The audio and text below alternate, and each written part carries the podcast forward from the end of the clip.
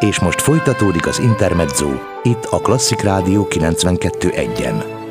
A mikrofonnál Bálint Edina. Ez az Intermezzo, a vonalban Orlai Tibor, az Orlai Produkciós Iroda vezetője. Szervusz, szeretettel köszöntelek!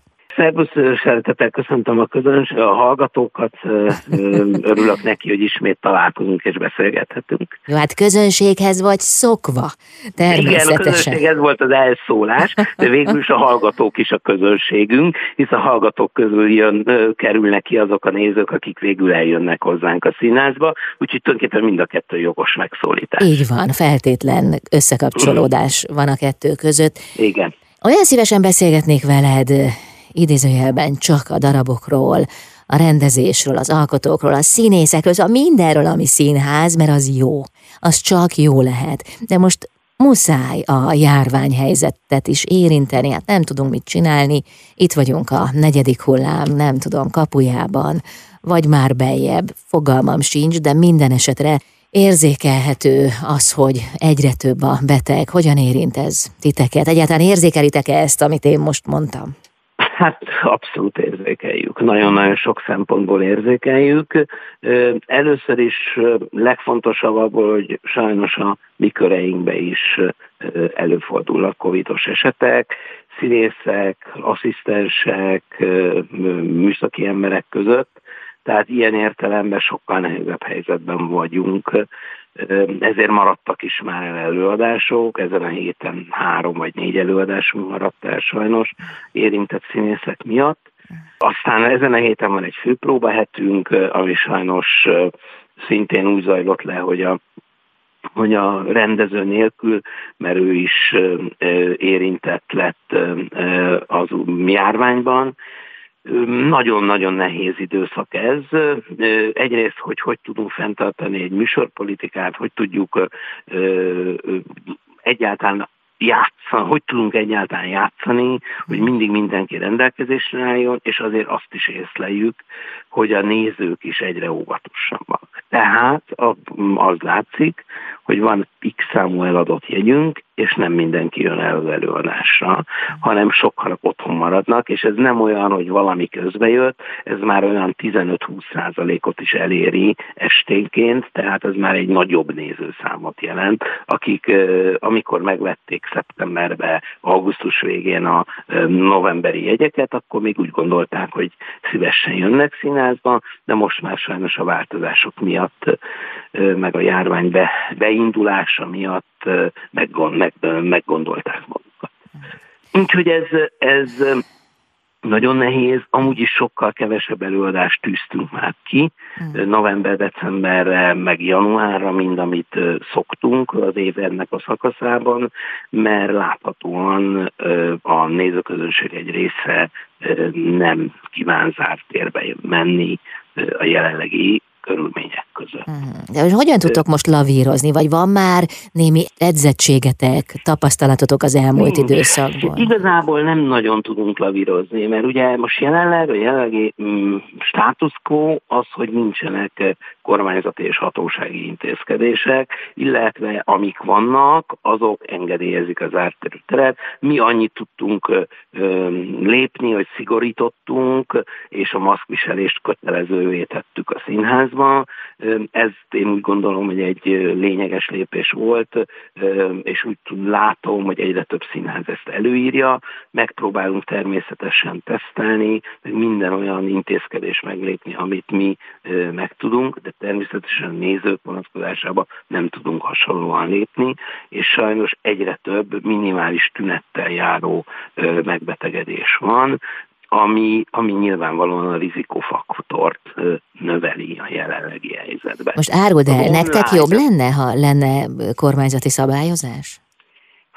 Nézd, nyilvánvalóan bizonyos értelemben mindig jobb, ha vannak, vannak határozott intézkedések, mert, mert a nézők is nagyon eltérőek. Eltérően viselkednek, van akit a maszk zavar, van akit a maszk nélküli néző zavar, vannak agresszívebb pillanatok ennek következtében a nézőtéren, vagy akár a beengedésnél, és ezt nekünk meg kell próbálni, és próbálni kezelni ezt a helyzetet. Hát ahogy látjuk, hogy ugye vannak a, van sokan nem hajlandók beoltani, oltatni magukat, és azok is nagyon agresszíven védik a saját álláspontjukat, tehát ez ugyanúgy a színházba járó közönség része is megosztott, ha bár hozzá kell, hogy tegyem, hogy a döntő többség, a, a nézők döntő többsége szó nélkül veszi fel a maszkot. És ez az elmúlt egy hét tapasztalat egyértelműen. Ez bizonyítja, egy-egy hőzöngő mindig akad. Aha. És meddig láttok előre? Tehát mi az, amit hát még látsz? Két hét? Én most megmondom őszintén, egyik napról a másikra gondolkodom. Tehát lévén azért is, mert hogy ugye sajnos a, színészek és a háttérszakemberek körében is előfordulnak vagy Covid esetek, vagy, vagy kontakt esetek. Ennek következtében nagyon nehéz hosszú távon most gondolkodni. Annyit tudunk, hogy jóval kevesebb előadást írunk, tűzünk ki, mint amit régen kiszoktunk, ahogy ezt már előbb említettem, és megpróbáljuk minden intézkedést megtenni, amit meg lehet. Nem lehet előre gondolni, nem lehet építkezni, nem lehet stratégiát kialakítani, hisz egyik pillanatra a másikra változnak a helyzetek, és arról még szintén nem beszéltem, ami most úgy látszik egyre inkább előfordul, hogy, hogy azok az esetek, akik betegek voltak, tehát covidosak lettek két oltást követően, és letelt a karantén időszak, de viszont én ragaszkodom ahhoz, hogy csak negatív PCR-ral jöjjenek vissza, és bizony most van már olyan eset, aki két-három hét után is még pozitív, annak ellenére, hogy már nem fertőző, és semmilyen tünete nincs. Uh-huh. Tehát nagyon összetett helyzet ez. Uh-huh. És nagyon-nagyon nehéz ebben a helyzetben okosnak lenni, hisz mi nem vagyunk vírus szakemberek, mi csak próbáljuk a fonalat felvenni, és próbálunk a a, a sajtóból, illetve hát nyilván a online médiákból tájékozódni, és napra készek lenni. Uh-huh. Köszönöm szépen. Folytatjuk a beszélgetést, mert azért van jó hír is, például Igen, az, hogy van. egy csomó remek darabot mutattatok be nem régiben. Így van. Orlai Tibor a vendégem, az Orlai Produkciós Iroda vezetője. Jövünk mindjárt vissza itt az Intermedzóban. Ez az Intermezzo Orlai Tibor, az Orlai Produkciós Iroda vezetője, a vendégem. Szóval az elmúlt időszakban, ebben az évadban már remek darabokat mutattatok be. Hát nekem is volt szerencsém néhányat látni közülük. A Válaszfalak, Hernádi Judittal, Kern Andrással, az Émi világa, szintén Hernádi Judittal és a többi fantasztikus szereplővel, vagy éppen a Hamis Hang, Vasvári Csabával. Szóval tényleg remek darabokat mutattatok be, dolgoztatok rajta. Én nem is tudom, hogy de nem, nem szeretnék leragadni ennél a szomorú hangulatnál, de hogy most ezt így hogyan tudjátok egyáltalán elviselni, nem tudom, épp lélekkel, hogy, hogy, hogy elindítottatok újdonságokat, hogy a közönségre számítotok arra, hogy jönnek és megnézik, ahogyan ez általában a színházakban van. Igen. És akkor most nem feltétlenül tudnak haladni a dolgaitok. Igen. Sajnos, sajnos ez a tapasztalatunk, ami még mindig egy picit visszautalás az előző blokkhoz, hogy azért nagyjából félházak vannak az előadásainkon, ezt tudomásul kell venni. Ez mire elég nektek? Hát ez nyilvánvaló veszteség. Tehát ez természetes, hogy veszteség, de én úgy gondolom, hogy csak előre lehet menekülni, és előre lehet gondolkodni. Ezért van az, hogy annak ellenére, hogy hogy éreztük, hogy ezek a bemutatók nem úgy tudják, tudnak felfutni, nem olyan lesz az életgörbéjük, mint amelyek az előző bemutatók esetében volt, és nehezen fognak beindulni. Ennek ellenére valóban öt bemutatónk volt a közelmúltban, amiből hármat, hármat említettél is, a, amelyek a elmúlt egy év alatt születtek, volt olyan, ami háromszor, négyszer szakadt meg a próba, próbaidőszaka, de végül is megcsináltuk és bemutattuk mm. őket.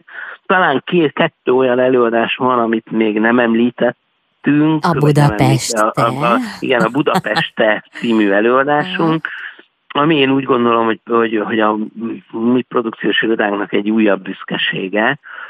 Egyrészt én nagyon fontosnak tartom azt, hogy, hogy, hogy mi akik budapestiek vagyunk, belvárosi színházba, Budapest központjába játszunk, időnként valljunk arról a környezetről, ahol mi élünk, az, arról a városról, a, ami, ami, ahol, ahol élünk, ahol játszunk, akinek a közönségének játszunk leginkább. És a Budapest előadás ez egy ilyen lett, ez egy zenés városnézés, egy idő és zenei utazás az elmúlt száz évből, nagyon megható, megrendítő, és nagyon vicces, és nagyon mai jelenetekkel. 6-7 csodálatos színész játsza az előadást, Wagner Puskás Péter a, a zenei vezetője ennek az előadásnak, Pelső Ciréka rendezte, és én mindenkinek nagyon ajánlom, minden nézőnek, hogy ezt jöjjön el megnézni, azok is, akik nem Budapesten élnek, hisz megismerik ezt a várost ebből az előadásból, szerethetőségével, ellentmondásaival, ettől, amitől ez a mi fővárosunk. Nagyon büszke vagyok erre az előadásra, és én, én nagyon, nagyon, nagyon örülnék, hogy minél többen lássák, mert ez az az előadás, ami úgy gondolom, ha, ha a békeidőkben mutattuk volna be, havi öt hatot kellene játszani belőle, mert de most hát egy más időszakot élünk. A másik a előadás. Igen. Ami kimaradt, az úgy sejtem, hogy a Nem baj, majd megértem című darab, amely Bodor Johanna hasonló című regényéből készült. Igen. Előadás. Bodor Johanna ugye 2014-ben vagy 15-ben, most pontosan nem emlékszem fejbe, jelent meg ez a önéletrajzi írása, a, amely abból Szikszai Rémész és Ari Nagy Bori csináltak egy színpadi adaptációt. Én úgy gondolom, hogy ennek az a rendkívül fontossága ennek az előadásnak, ami ugye Ceausescu Romániájában játszódik, hogy igazán ez amellett, hogy egy önéletrajzai ihletésű darab, de ez gyakorlatilag a, a, egy történelmi látlelet, egy, egy, egy, egy fénykép a rendszerváltás időszakáról, és ami a sokkal fogasabb, és amitől ez egyetemlegessé válik, hogy igazából a hatalom működésének mechanizmusáról. És ez az, amiről mindig beszélnünk kell. Tehát ez Bodor Johanna története, de közben pedig egy sokkal szélesebb körű, és sokkal több mindenről szól amit a Jurányi inkubáció, inkubátorházban játszunk. Októberben volt ott a bemutató, négy nagyszerű színész alakítja a szerepeket, Bánfalvi Eszter, Kerekes Éva, Ötvös András és Gyabronka József, és Szikszai Rémusz, aki az adaptációt is készítette, ő rendezte az előadást. Mm. Köszönöm szépen.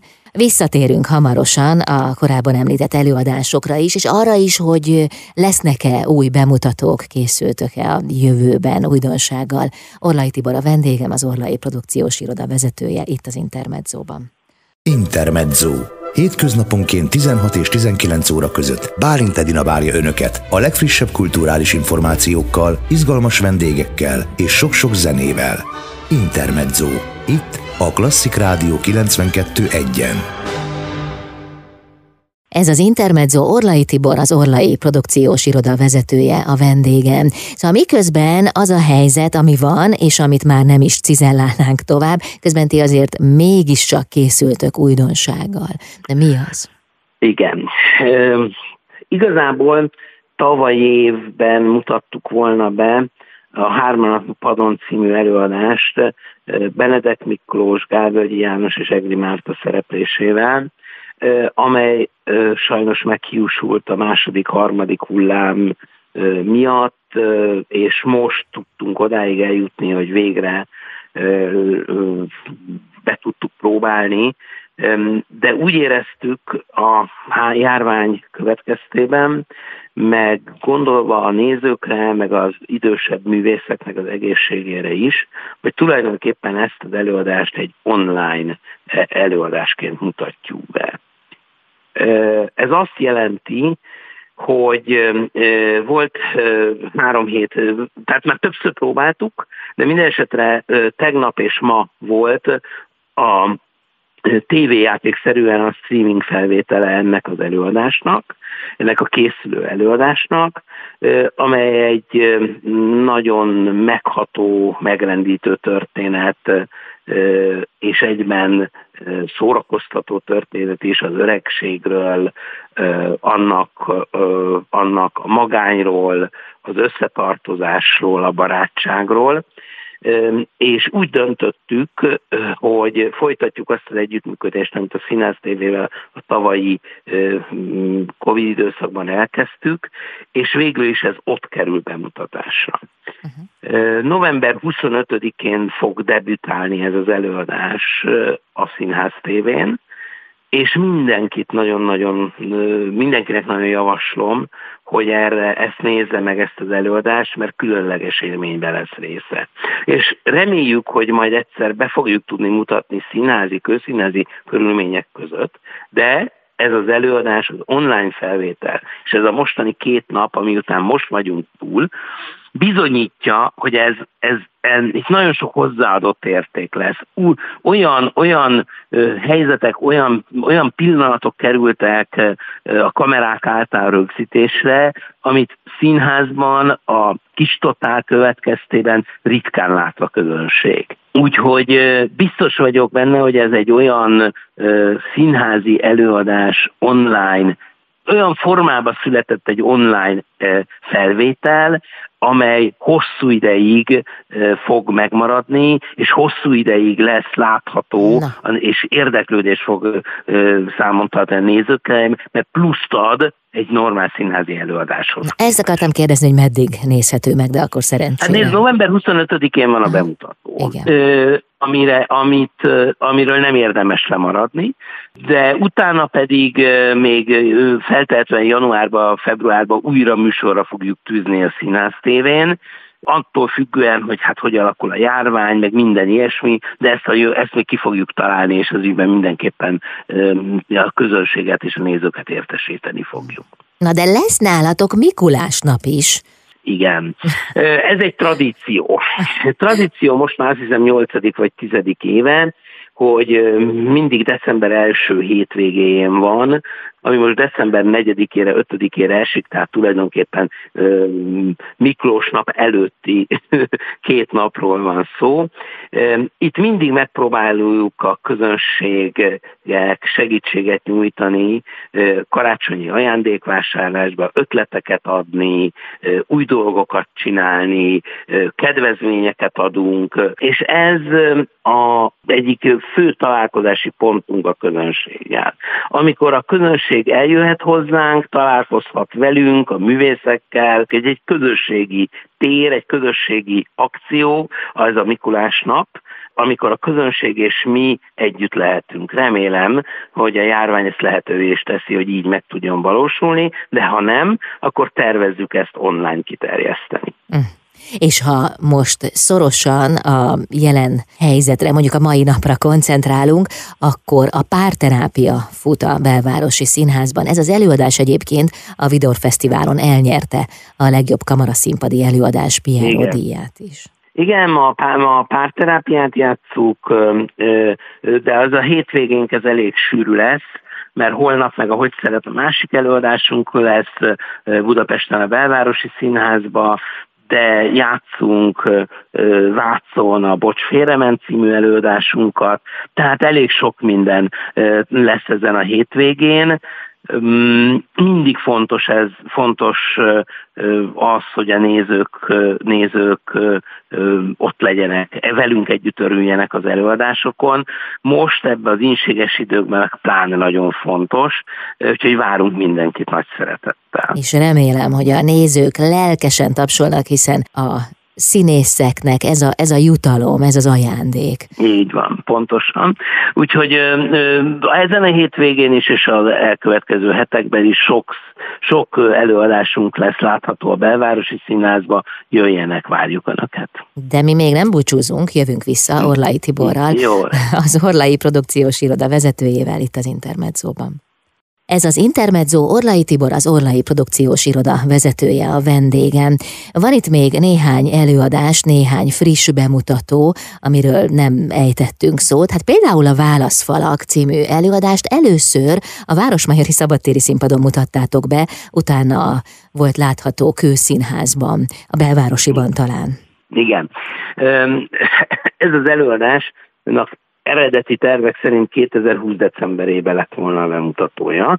Ez is egy ugyanolyan volt, mint a sok ebben az időszakban, hogy elkezdtük próbálni októberbe, akkor leálltunk, akkor folytattuk februárba, akkor ismét leálltunk, hogy akkor indult a harmadik hullám, és akkor végül május-júniusba tudtuk befejezni, és a Városmányos Szabadtéri Színpadon volt a bemutatója, és most októberben volt a kőszínházi bemutatója belvárosi színházba, de közben nyáron azért szerencsére sikerült több szabatéri színpadra is elvinni az előadást. És nagyon szereti a közönség. Igen, hála az égnek nagyon szereti a közönség. Ez egy nagyon, nagyon, nagyon szép családi történet.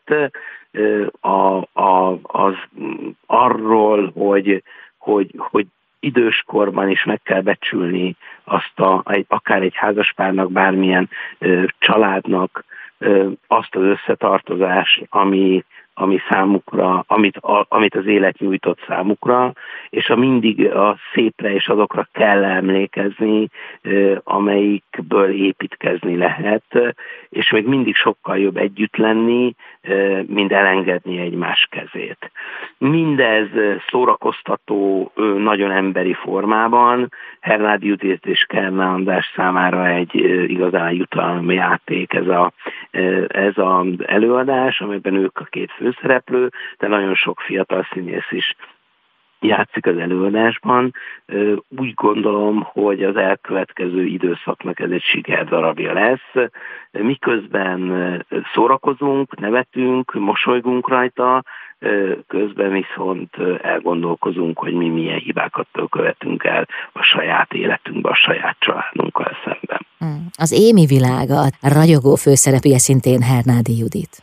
Hernádi Juditra figyelni kell. Hernádi Judit ott van a színpadon, akkor olyan elképesztő jelenléte van, ami csak keveseknek adatik meg.